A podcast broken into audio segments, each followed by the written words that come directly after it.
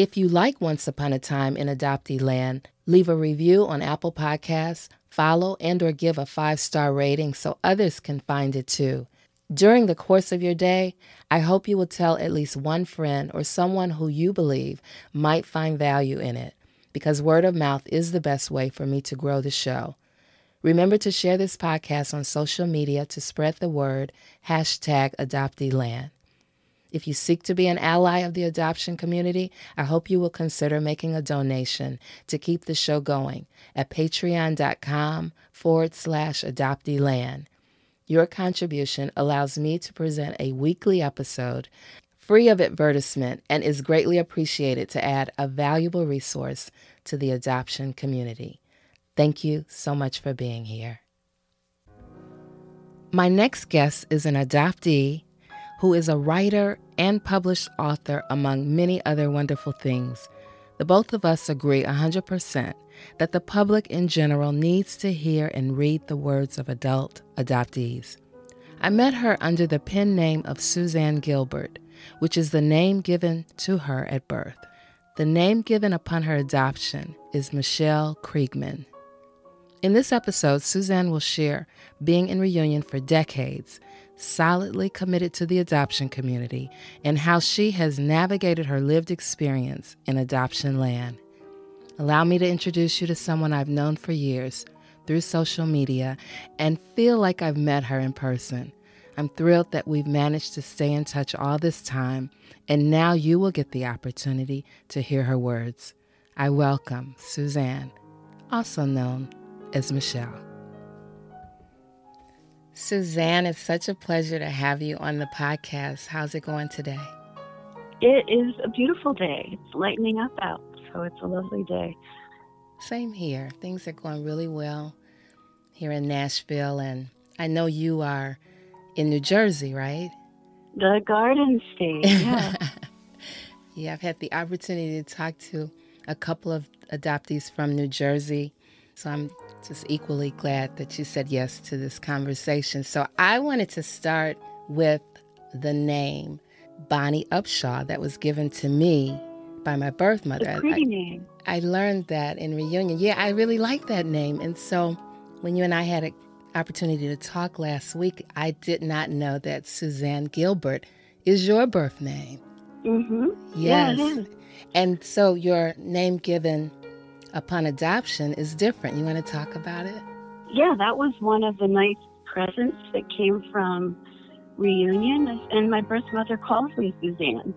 So it feels legitimate to me, but legally, I am Michelle Kriegman. You know, go back and look at my writing and my reporting. It was as Michelle Kriegman, but about 7 years ago, you know, my day job was working in corporate cybersecurity. You know, I wanted to be taken seriously. I thought I wouldn't be if I started letting people know that I wrote fiction and that I was talking about something as personal as adoption. So I hit on the idea of using Suzanne Gilbert as a pen name. I had started a novel called Tapioca Fire, gosh, back like around, I guess 1998, 2000, and then I put it down. Just so much else was happening in my life.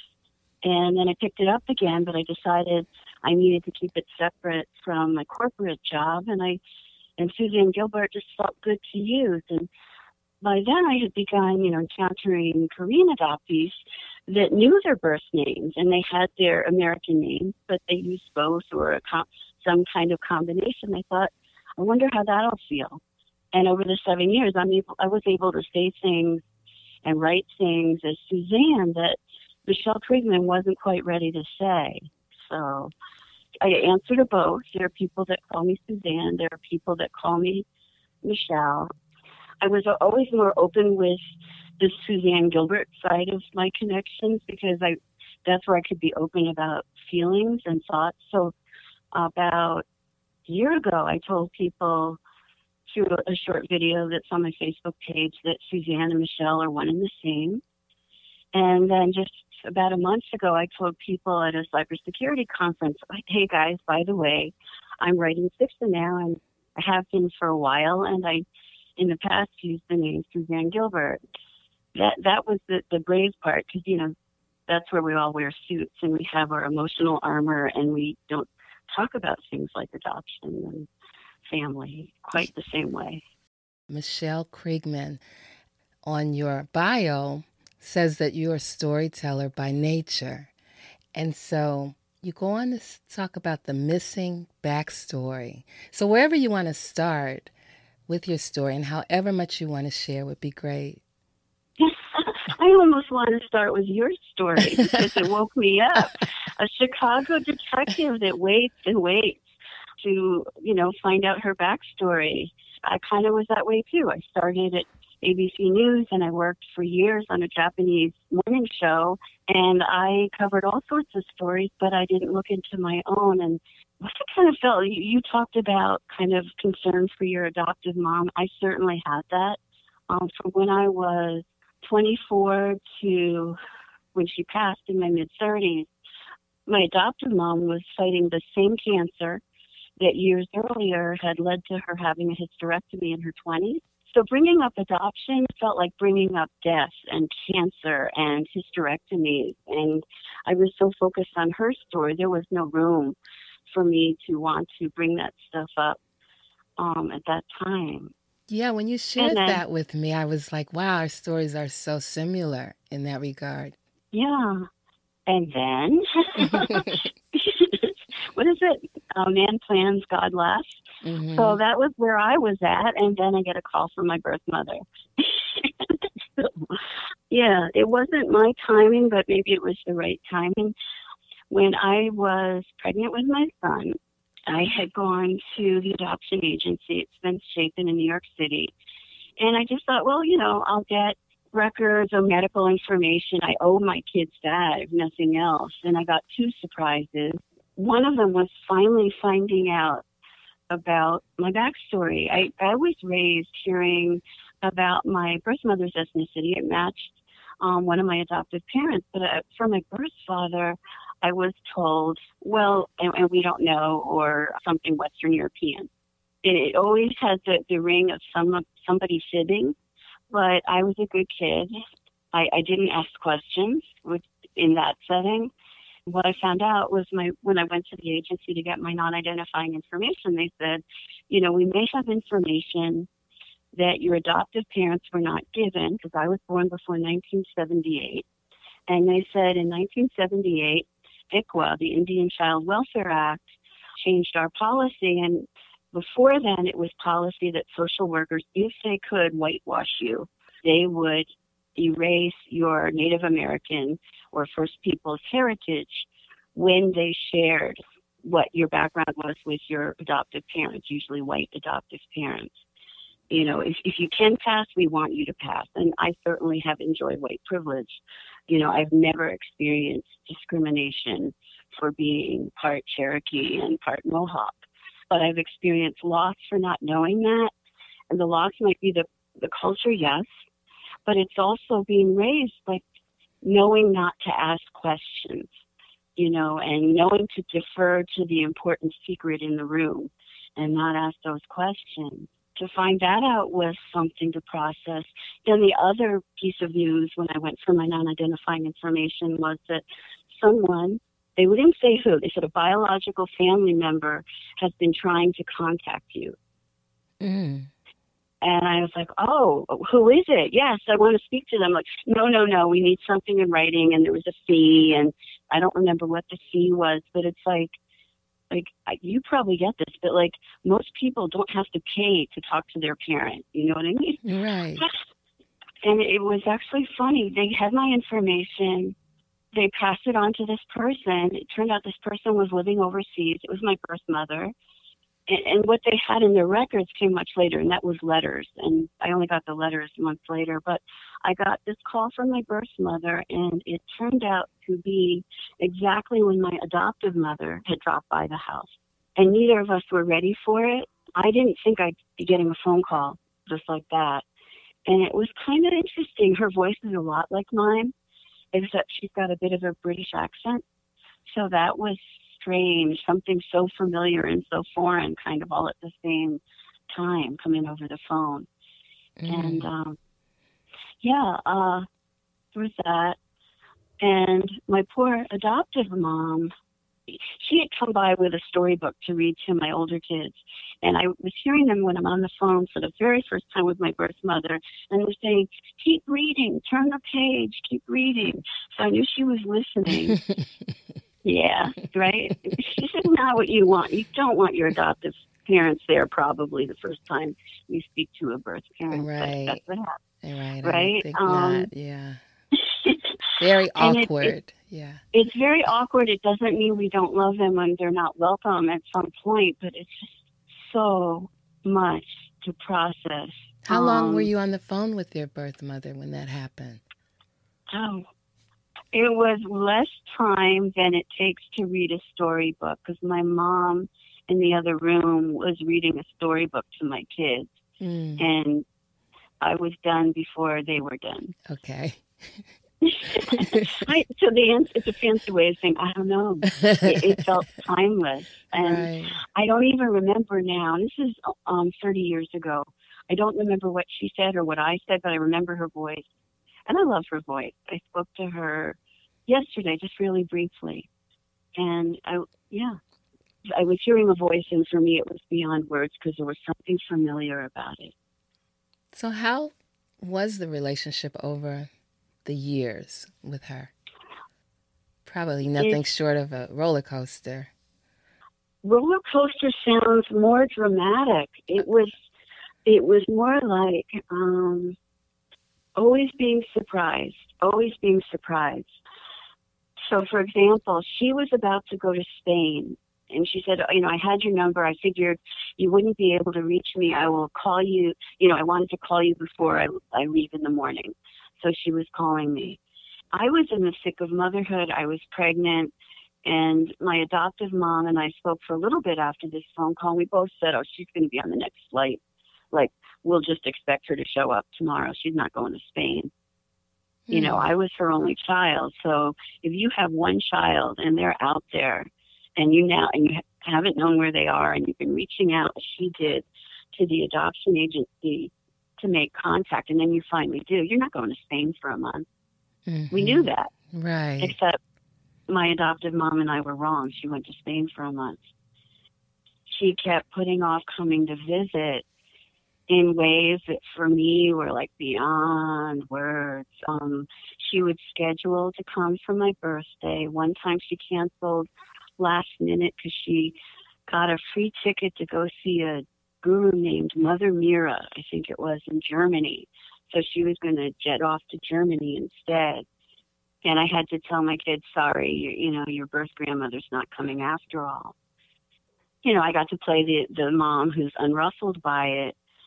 But that changed something. The earth shifted, when she did that, those 3 years. And it shifted for my kids, too. She's never been grandma to them, and they've actually been pretty hostile because I think they were hurt. They were losing one grandma, their adoptive grandma. They didn't know their father's mother. She had already passed away before they were born.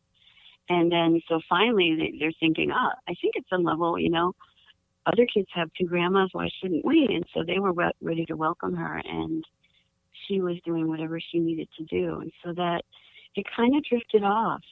And then we've come back together. When I was going through my divorce, she was my number one support. Mm. And, she was there for me in a way that my adoptive mother couldn't, because my adoptive mother, interestingly, had been divorced. And I think she just didn't want to talk about it. I don't know if that was a reflection on her marriage to my adoptive dad or not, that she needed to be away from all that. And also she was fighting cancer. She had her own battle. And so my birth mother was number one person in my corner during that. So I guess it could have been a relationship that ended because of the 3 years when she didn't come to visit. And yet here we are. And I spoke to her yesterday, 30 years later. So that's what I mean by I'm always surprised. Mm-hmm. It ain't over till it's over, Right. So let's talk a little bit about your paternal side. Yeah, because the series I wrote is called The Birth Father Club. And, I said before. I wasn't ready. My adoptive mom wasn't ready, and yet the call came. And with my first father, that was like my adventure. That was where I had, what they call agency, where I made the decision, okay, I'm going to search. I'm going to do the digging. I'm calling the timing as much as any one adoptee can call the timing. So that, in some ways, feels more like my story. And it's really interesting. He's like this ghost that was there before I found him and has been there ever since. And what I mean is sometimes in the adoption reunion world, we talk about ghost kingdoms. And that was a term that Betty Jean Lifton introduced, I guess, probably in the 1970s. And she talked about every adoptee carrying with them a ghost kingdom. That actually came from a writer, Isaac Bashevis Singer. And he said, everyone carries within them a ghost kingdom, their own cemetery, their own garden of ghosts. Our ghosts never leave us. We may travel, but in his case, he was saying our grandmothers, our late spouse, our lost child, our parents when they passed, they're always with us. And then Betty Jean took Isaac Bashevis Singer's words and she applied it to adoptees. We have this ghost kingdom of birth family, and for some people it's birth country, that we carry with us at some level. And so my birth father, he was always a ghost because I knew my birth mother's ethnicity, but he was always a mystery because I knew that for whatever reason I wasn't being told what his background was. And there was a reason, and it was what social work policy was towards children of indigenous ancestry. That was the policy up to 1978. Mm-hmm. So he was a ghost, but I found him. I found him partly by doing a lot of digging, and there were a lot of fun stories because there were people that were really helpful along the way and some that weren't. I eventually had to hire a detective who actually grew up in the town I live in, Morristown. His name was Joe Collins. He helped something like 3,000 family members find each other. Wow, that's impressive. Yeah. How long had he been doing that work? That I'm not sure. I think he did it over, I'm going to give you a wrong number, but it would have been over 10 years. Mm-hmm. And then he did something interesting. He switched to helping families build homes for the homeless or people who had unstable housing in Guatemala. And that became something where adopted families could bring their family member who came from Guatemala, and they could try to do a search. And whether they found Guatemalan birth family or not, through Joe's organization, they could give back and connect by building these houses that would leave a mark for the good in Guatemala. And so I turned him into a character in one of my books too. So of course, right? Yeah. That's too good a story not to. So he found my birth father partly because he knew someone in the police department, and you're not supposed to do this under RICO laws, but he ran a DMV check without a court order. The reason you're not supposed to do it under anti-racketeering laws is because that was how the mob would break the FBI's witness protection program. You could run a DMV check and find someone who was in witness protection. And that's exactly how Joe Collins found a lot of birth fathers. If you had a name or an address or something, you could piece it together. And then there was a birth father who was a policeman who was paying it forward to adoptees and former foster people, wasn't just adoptees, by helping them do these DMV, by doing these DMV searches that would help them find their birth fathers. And that was just, to me, that's another kind of reverberation. Birth fathers were almost never part of the story. Mm-hmm. They're kind of the silent member of the triad. If we talk about an adoption triad of birth mother, adoptive parents, and adoptee, but there's that other person out there, and this policeman was one of them. I had my birth father's number that I got from Joe. I called him, And I said, you know, are you sitting down? He said, oh, you know, I already spoke to Joe, and I always knew I was going to get this phone call someday. Nice. Nice. Right. So he was really glad to hear from you. He was really mixed. And he was really mixed. I think he was relieved. I think he was glad. I think he was guilty. Like, it stirred up. Well, let me back up, Jennifer, and I'll kind of tell you the story. And so he was enthusiastic. He wanted, when Joe spoke to him, you know, he's like, yeah, here's my number. We met later that week. So I spoke to him on a Sunday, and we met Wednesday, and it was Ash Wednesday. So that's like an anniversary for me. Whenever I see people with the ash crosses, I remember the day I met my birth father. Mm. I took the bus into the city. He met me with a bouquet of white carnations. We went out for brunch and we talked. What I found out later was that night he called up my brother, Tiernan, and said, let's go get a scotch. Two of them went out to a bar, and he told Tiernan about me and that I existed, but he didn't tell his wife and he didn't tell his daughter. Mm. And he swore Tiernan to secrecy, don't tell your mom, which is really interesting because his wife knew about me. And in fact, this came out about a month later. He had said, and this is true, that this is before Roe v. Wade in the mid-1970s, before the mid-1970s when Roe v. Wade was ruled. And they went to two illegal abortionists. They called them abortionists back then. One in New York, Fort Lee, and one kind of near the George Washington Bridge in New York City. For whatever reason, both my birth mother and my birth father kind of hemmed and hawed, and they weren't going to get married, but they weren't going to move forward with the abortion. I've asked my birth mother about that, and she just says, oh, I don't want to second guess myself. My birth father said, I think at some level you were a choice. And he said, you know, when we were at breakfast the one time we met, I'm pro-choice, and Michelle, you were a choice. He also mentioned that his fiance at the time, who was not my birth mother, said, you know, this is your child. You can't give this child away. We'll raise the baby.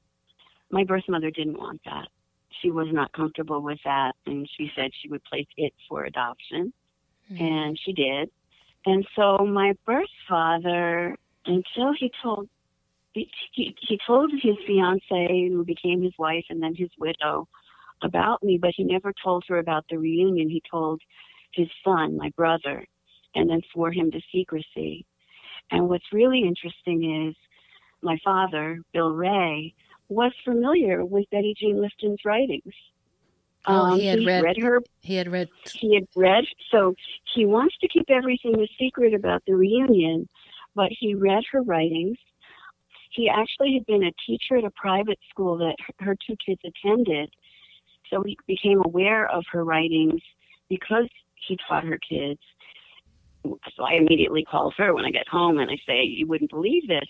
She didn't know he was a birth father. And she said, oh, Bill, he was this wonderful teacher. And that was kind of gratifying. It was my reason to start to get to know Betty Jean Lifton. So let me be clear. Who did you call? You called Betty Jean Lifton. Yeah, oh, wow. Betty Jean Lifton. Yeah. That's pretty cool. She knew him as this teacher for her kids in middle school. Yeah. Yeah, one of her books, Twice Born, was one of the first I picked up a decade ago, and it was so instrumental in helping me to be encouraged, you know, being new to the community and also wanting to be in reunion at that time. I read that after I heard from my birth mother. So that book meant a lot to me too, Jennifer. It was sort of like, oh, there's a community out there. Mm-hmm. You know, I'm not the only person, you know, who's adopted. I'm not the only person, to which I do intellectually, but it just feels like such a funny, isolated condition to be in. And then to find that there's a community out there. Yeah, and he and Bill had read Twice Born, her memoir. Then the kicker is he had been a graphic designer, as had my birth mother. And over the years, he kind of changed jobs. And when I met him, he was director of fiscal services for special needs adoptions and foster care for the city of New York. Mm. Yeah. And that's so it's funny how I later told my adoptive dad, you know, he spends his days writing checks to adoptive dads. And my dad's kind of like that. And just the idea of how a birth father's life might play out the way mine did, where he kind of steps in, steps out, steps in, and then finds himself completely involved in adoption and foster care later in life was really an interesting backstory to have.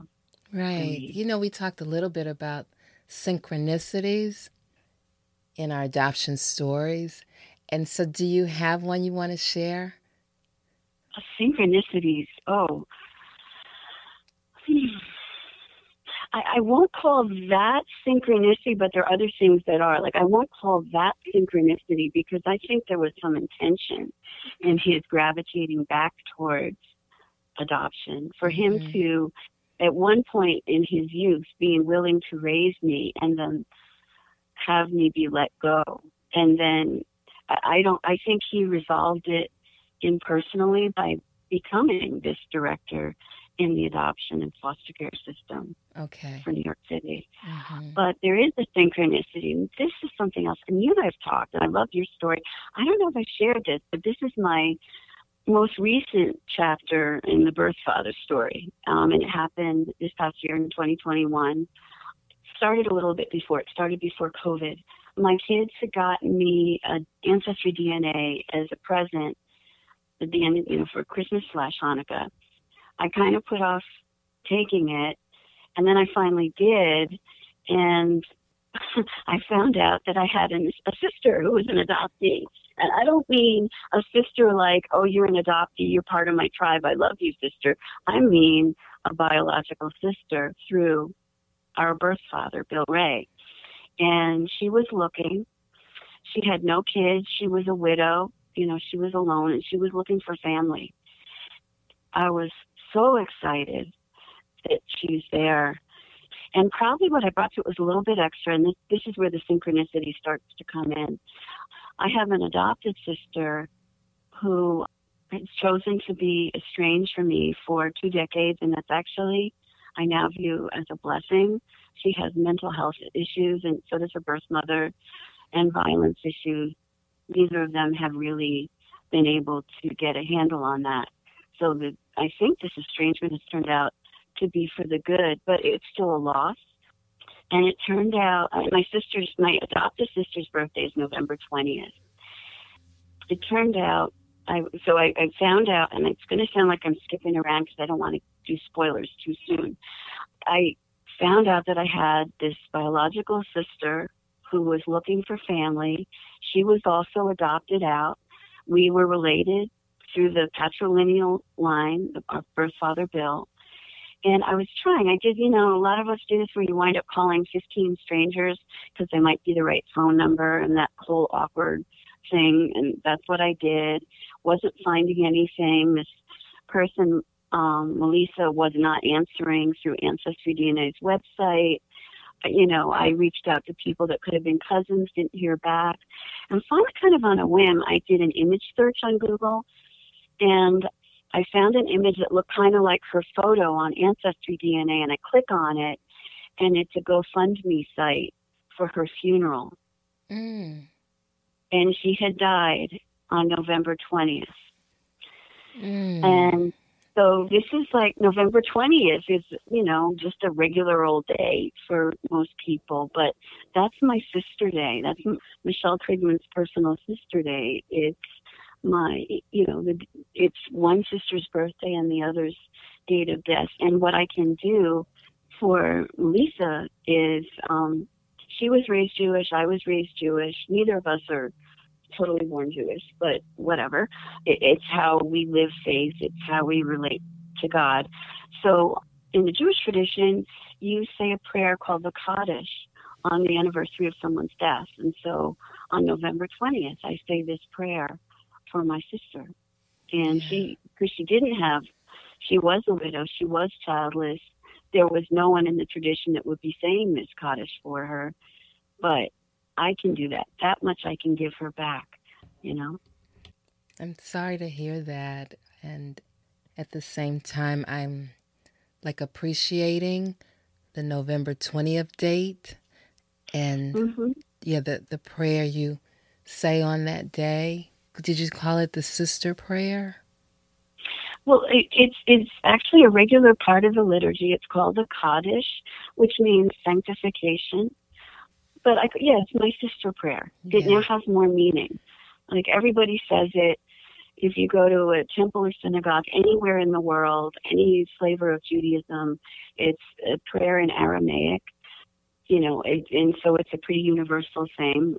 But for me, it's now personal. It has a deeper meaning or more individual meaning, and it's my sister prayer. Yes, it feels so sacred. For both sisters.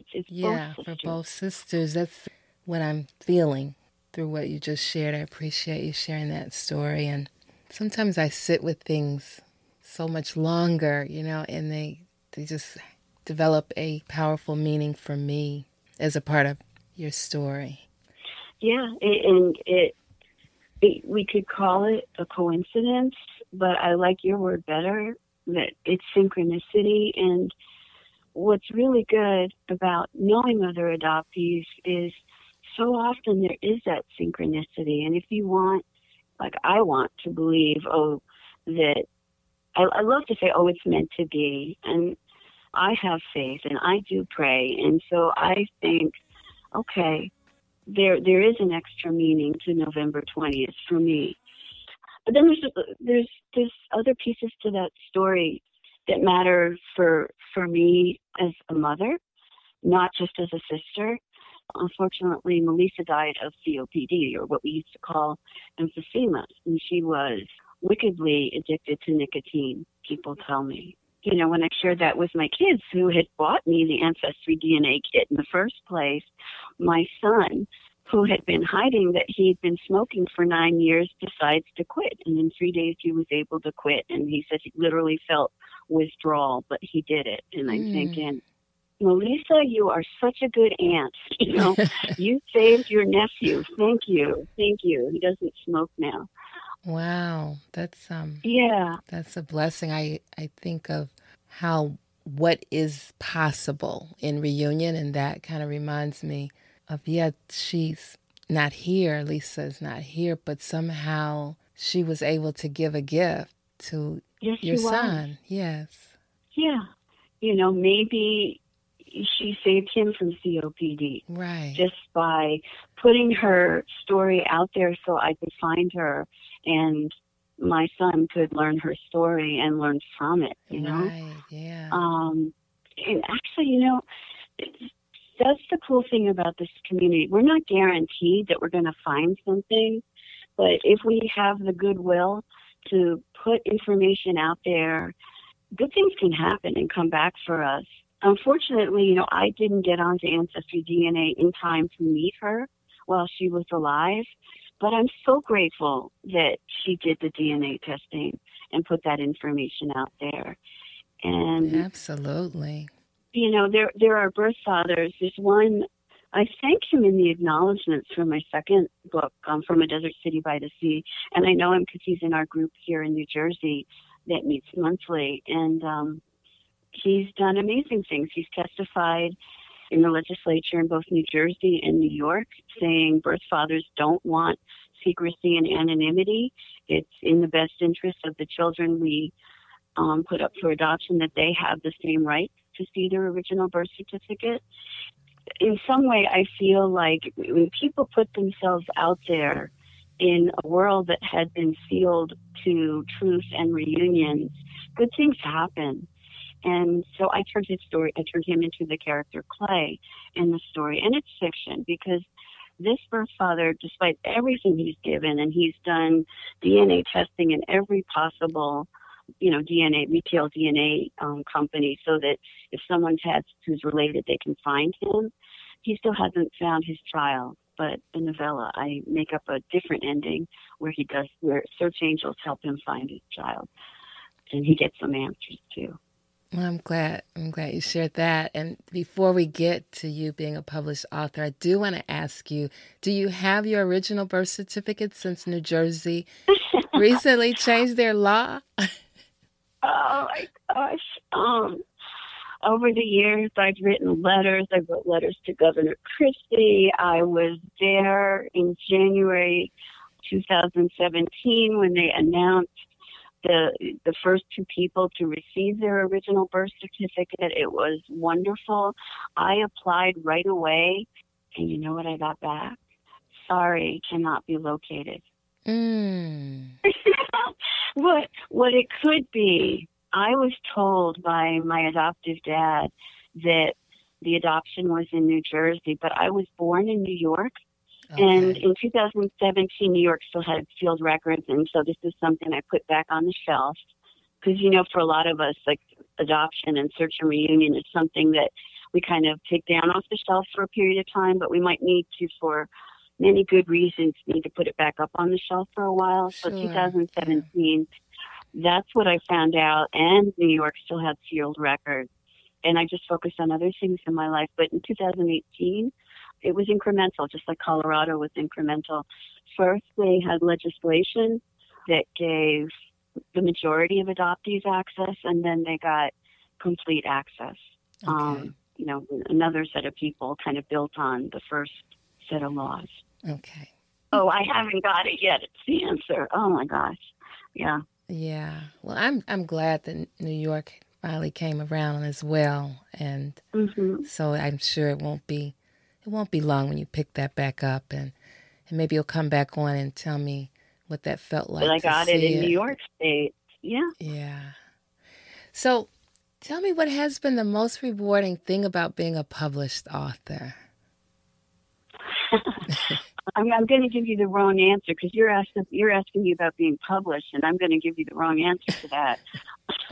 And I'm going to steal words from my friend Jamie Freveletti. She writes under her own name, but she also writes all the recent Robert Ludlow novels you read are actually by my friend Jamie, because he passed away a while ago. So it's, you know, his estate hired her.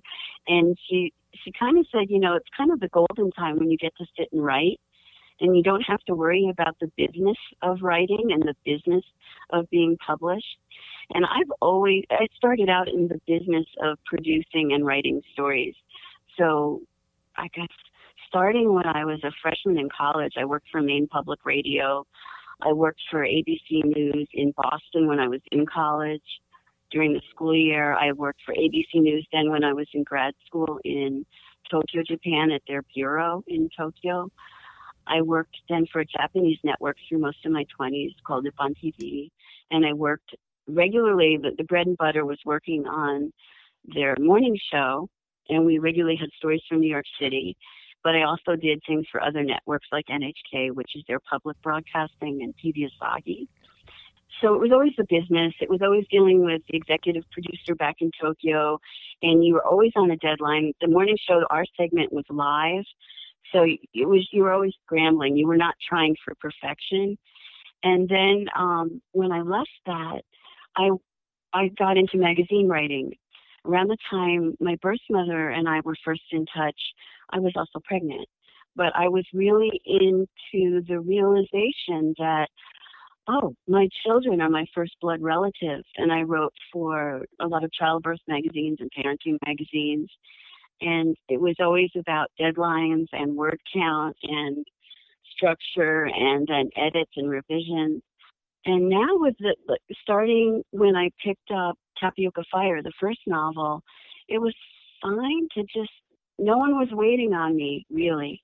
And I got to just be creative and love the words and love the characters, and then realize I hadn't presented the character in the quickest, most depictive way that I could, so that people would understand, you know, this protagonist the way I did.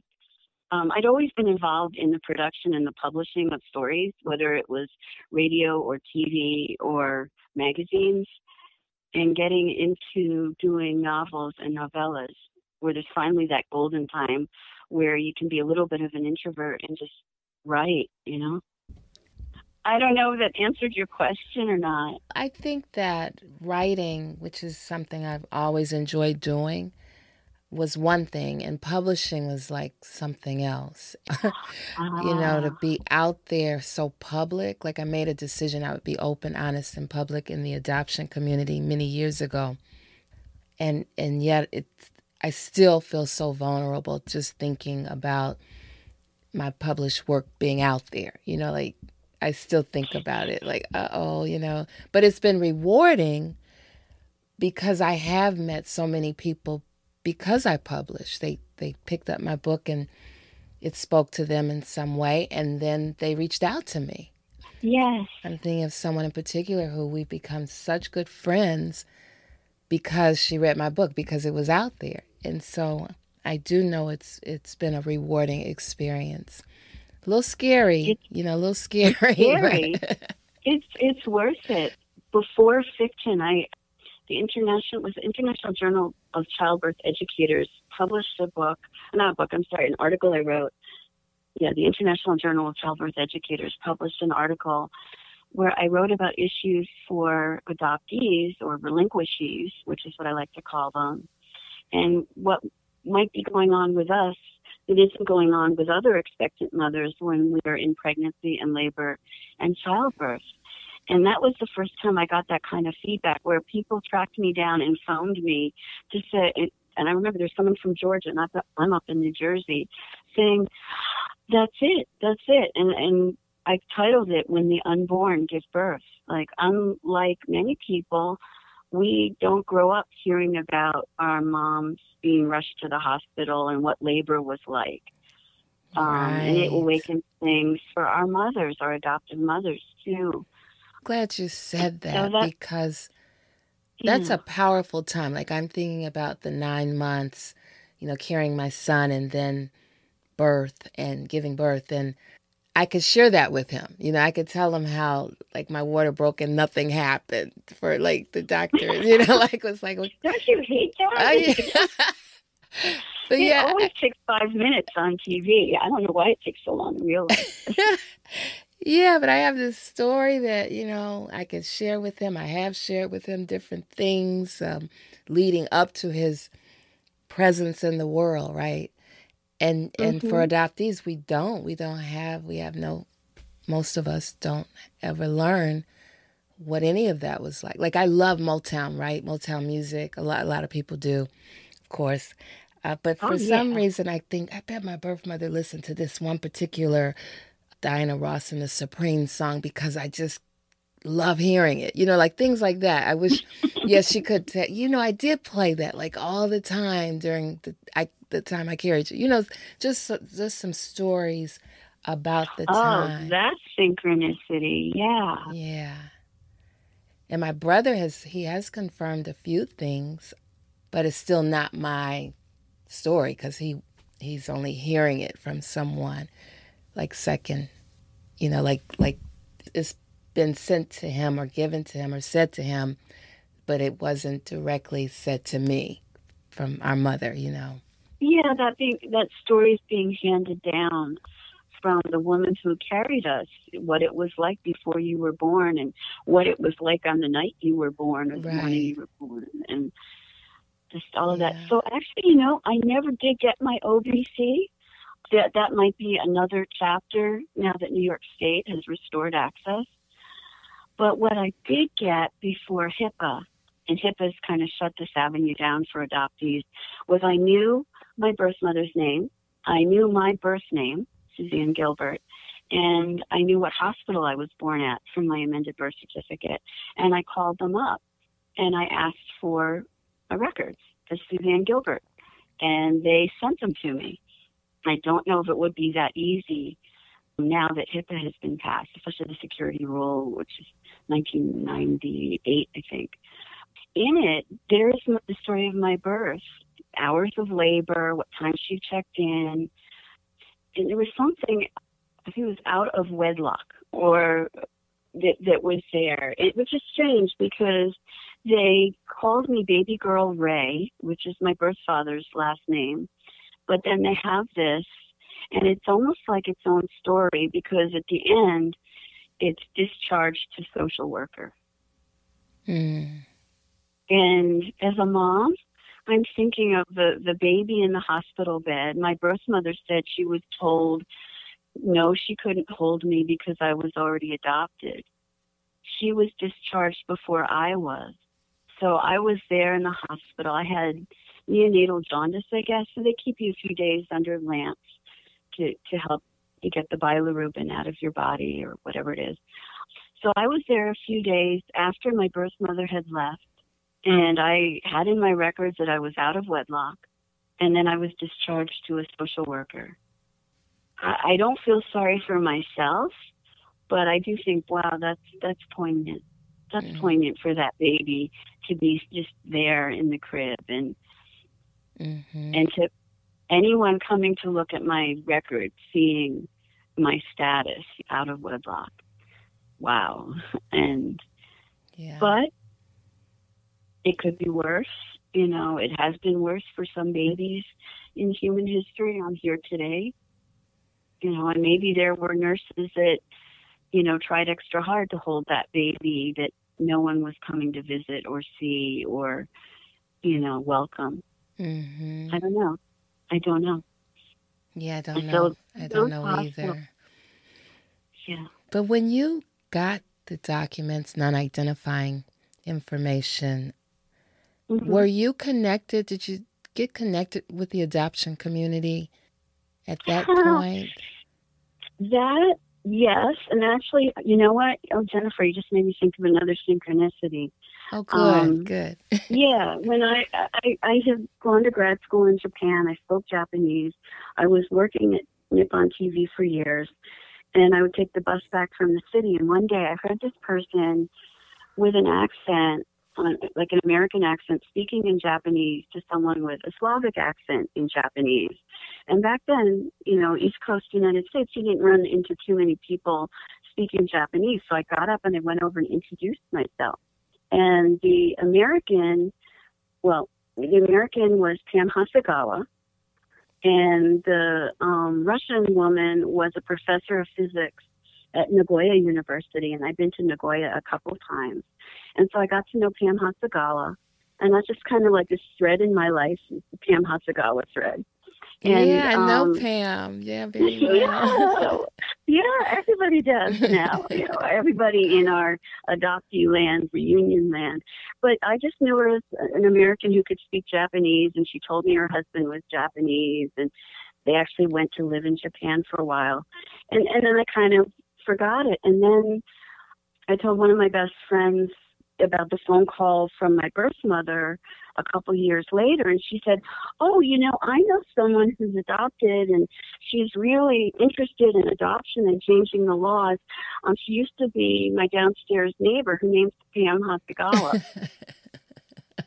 So my friend Debbie got me back in touch with Pam, who I only knew as an American who spoke some Japanese. Right. So there's synchronicity there. So very much. Oh my gosh, so I forgot the question, but it had something to do with when you got connected with the adoption community, because I think that was the connection, was really through Japan. I might not have reached out to her, but when I heard the name Pam, I was I know her. I've met her before, right. And it was really through Pam that I got connected. Yeah, that would be it. That is the connection. What's been the best thing about being connected? Oh, gosh. So many things, isn't it? There's so much, because I was, the conversations, Jennifer, you know, the conversations we can have. You're doing this podcast, and I love how you do it, because it's not like an interrogation. It's a conversation. And so I've been listening, and I'm hearing conversations. I'm like, and just thank you, because as painful and confusing as the early part of my reunion was, where I had this phone call with my birth mother and then she didn't visit. And I didn't go see her in England because I was pregnant and then I had a newborn. I wasn't going to up and chase this person, but she would cancel on me. And I started reading, and that was the beginning of books coming out about adoption. Betty Jean Lifton was alive and writing then. Betty Allen wrote, well, I almost consider a romance. It's so beautiful, but it's out of print now. A book called Mother, Can You Hear Me? It talked about connecting with her birth mother, who was deaf. They couldn't speak, and yet they communicated. And so that's a conversation. That's a legitimate conversation that Betty Allen described. So I've heard stories from birth fathers and other adoptees and birth mothers and adoptive parents, and you know, the notions of prospective adoptive parents that have come to listen because of all these conversations. I feel like I always come away smarter when I talk to somebody else. Maybe it's just because I'm dumb, so like I can only raise the bar if I talk to somebody else. Yeah, just the conversations. It can be at conferences, when we were meeting in person. Mm-hmm. Don't you have that, like, you remember, whether it's a conference or just getting together at a table with a bunch of other adoptees, it's like, they get it. Oh, for sure. Yeah, And every time I think of the conferences I've attended over the years, it's just, I almost can't put it into words what I feel immediately, like being in the same room with other adoptees and just talking on the phone. And recently I was talking with an adoptee and we were saying how we don't feel guarded necessarily like we do when we're thinking of adoptive parents. Like we don't want, should I say that an adoptive parent is around, a birth parent is around, but with adoptees, with being in a room with just adoptees, we don't feel like you can relax and you can just say, and nobody's going to have a problem with anything you say. I mean, some of the language people prefer over other things, but when it's just adoptees, it feels like a space you just belong. For one thing, you're not trying to fit in, and I know I'm not feeling like, I hope my birth family members are okay with what I just said. I hope they understand that. You don't want to hurt feelings and things like that. We're getting our voice more and more to be in those other spaces and to speak our truth. But I know for me, the adoptee space, I feel okay. I don't feel like I have to try to fit in and not hurt someone's feelings, about my story. Yes, and I feel that way. And everyone I'm thinking of when I'm agreeing with you and thinking about these are people I love, people I like, not just love. And yet, friends that have used a surrogate or donor conception, it's not just adoption. I feel like I'm not going to talk about what relinquishment is or what it means to feel connected to my mother's voice, even on the phone, even with a British accent, because I'm afraid that they will be hurt or feel less legitimate as parents. Mm-hmm. All of this stuff comes in. I don't know if that's an adoptee thing where we're trying so hard, like you were saying, to fit in that we don't want to rock the boat. Right. Because we don't really belong at some level, we might suspect. And so to keep fitting in, we're going to pull our punches. We're going to walk on eggshells sometimes with some people who are perfectly lovely people. It's not about them. It's about this legacy, I think, of relinquishment and then sealing the records, which kind of made it a darker thing than I think it needed to be. Right. I agree. Then it needed to be. Well, I have really enjoyed this conversation. And so is there anything I didn't ask you that you want to share in closing? Gosh, you know what? Let me say one thing, because you were asking me about publishing. Mm-hmm. And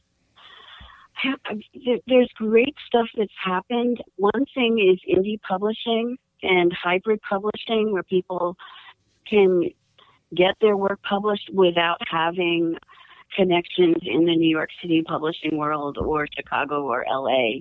There's small presses. There's so many ways to get published.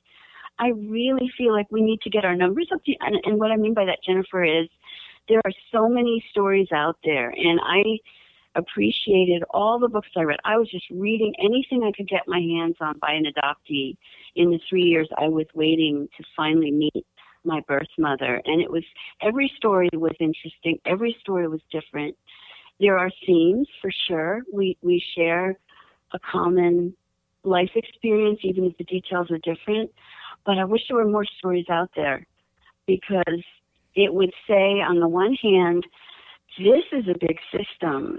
I heard something like 2% of Americans, which translates to a couple million people, have been touched by relinquishment. And that could be anonymous donation for donor-conceived people, or close adoption for adoptees, or some cases in foster care. And it's really a system that we're just beginning to look at. So I'll share you a story that I was thinking about right at the beginning of COVID. We were down in Washington, D.C., and I suddenly see this golden glowing building across the Washington Mall that I had not seen before. And I was like, wow, we have to go see what that is. Like, the sunlight was hitting it at just a perfect angle. It looked almost biblical. And we get there, and it's the African American Museum of History and Culture. I think I got the name right.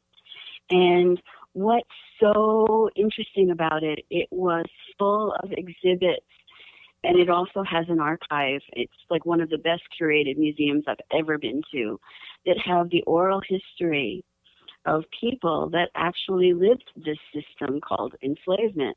Because as the laws changed, and or as people got around the laws and escaped north of the Mason-Dixon line or north of to the Canadian border, there were people there either taking down their story or writing about them. And because of people doing that over a century ago, we have this amazing museum that really relies on a lot of oral history or these written, I'll call them indie published accounts.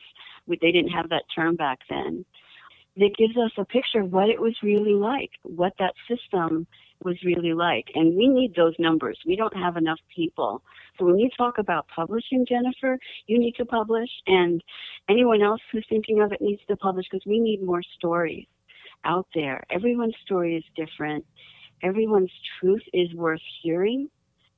I happen to write fiction because I like writing. I was writing before I was awake enough to be involved in Search and Reunion. And a lot of my birth family are also professional writers, but you don't need to be that to indie publish and to get your story out there. And kind of another technical issue with publishing is there are so many channels.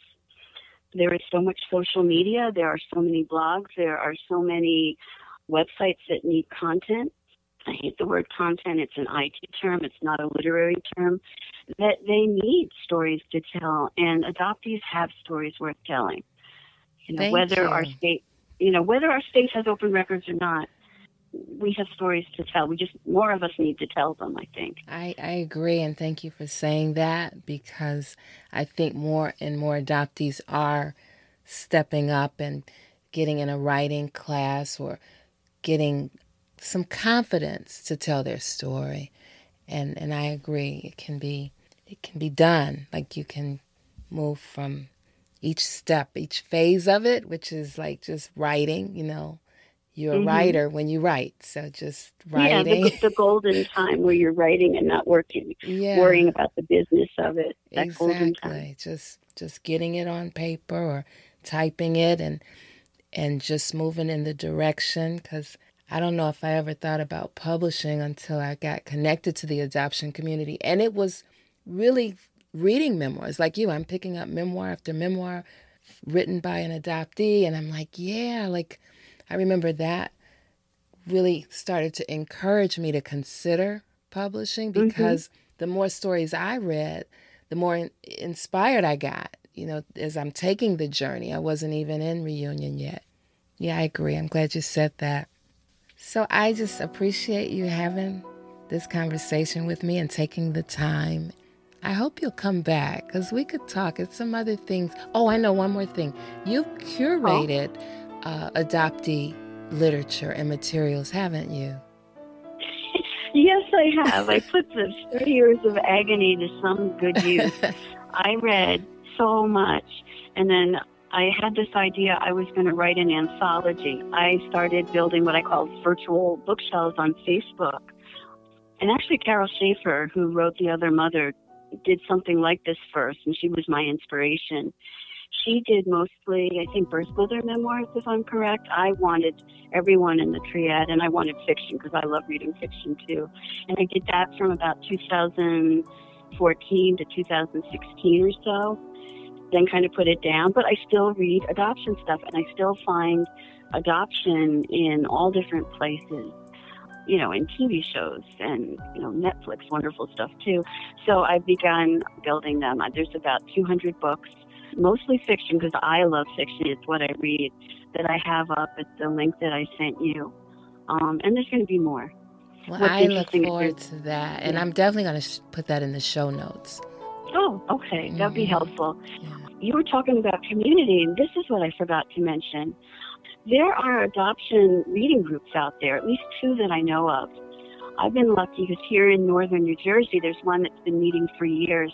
And I've been a member of it for a couple years, and we get together, and it's people who are somehow connected to adoption. So sometimes they're professionals, sometimes they're, you know, they've been birth parents. I'm an adoptee. There's been adopted parents, and I've taken that book list and Adoption Knowledge Affiliates book list.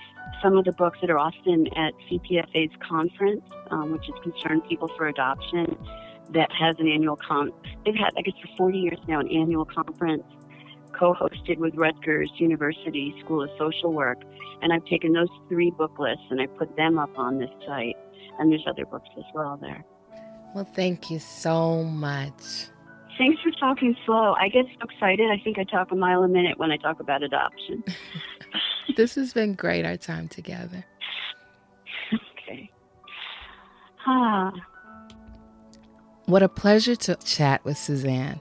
We can go for hours when we explore some of my favorite meaningful things like writing, storytelling, publishing, and being adoptees with much to say about adoption. She's an expert storyteller through novellas and develops some of her characters based on known people she has met in the adoption community. I like how she keeps her eyes and ears open to who is publishing adoption-related materials.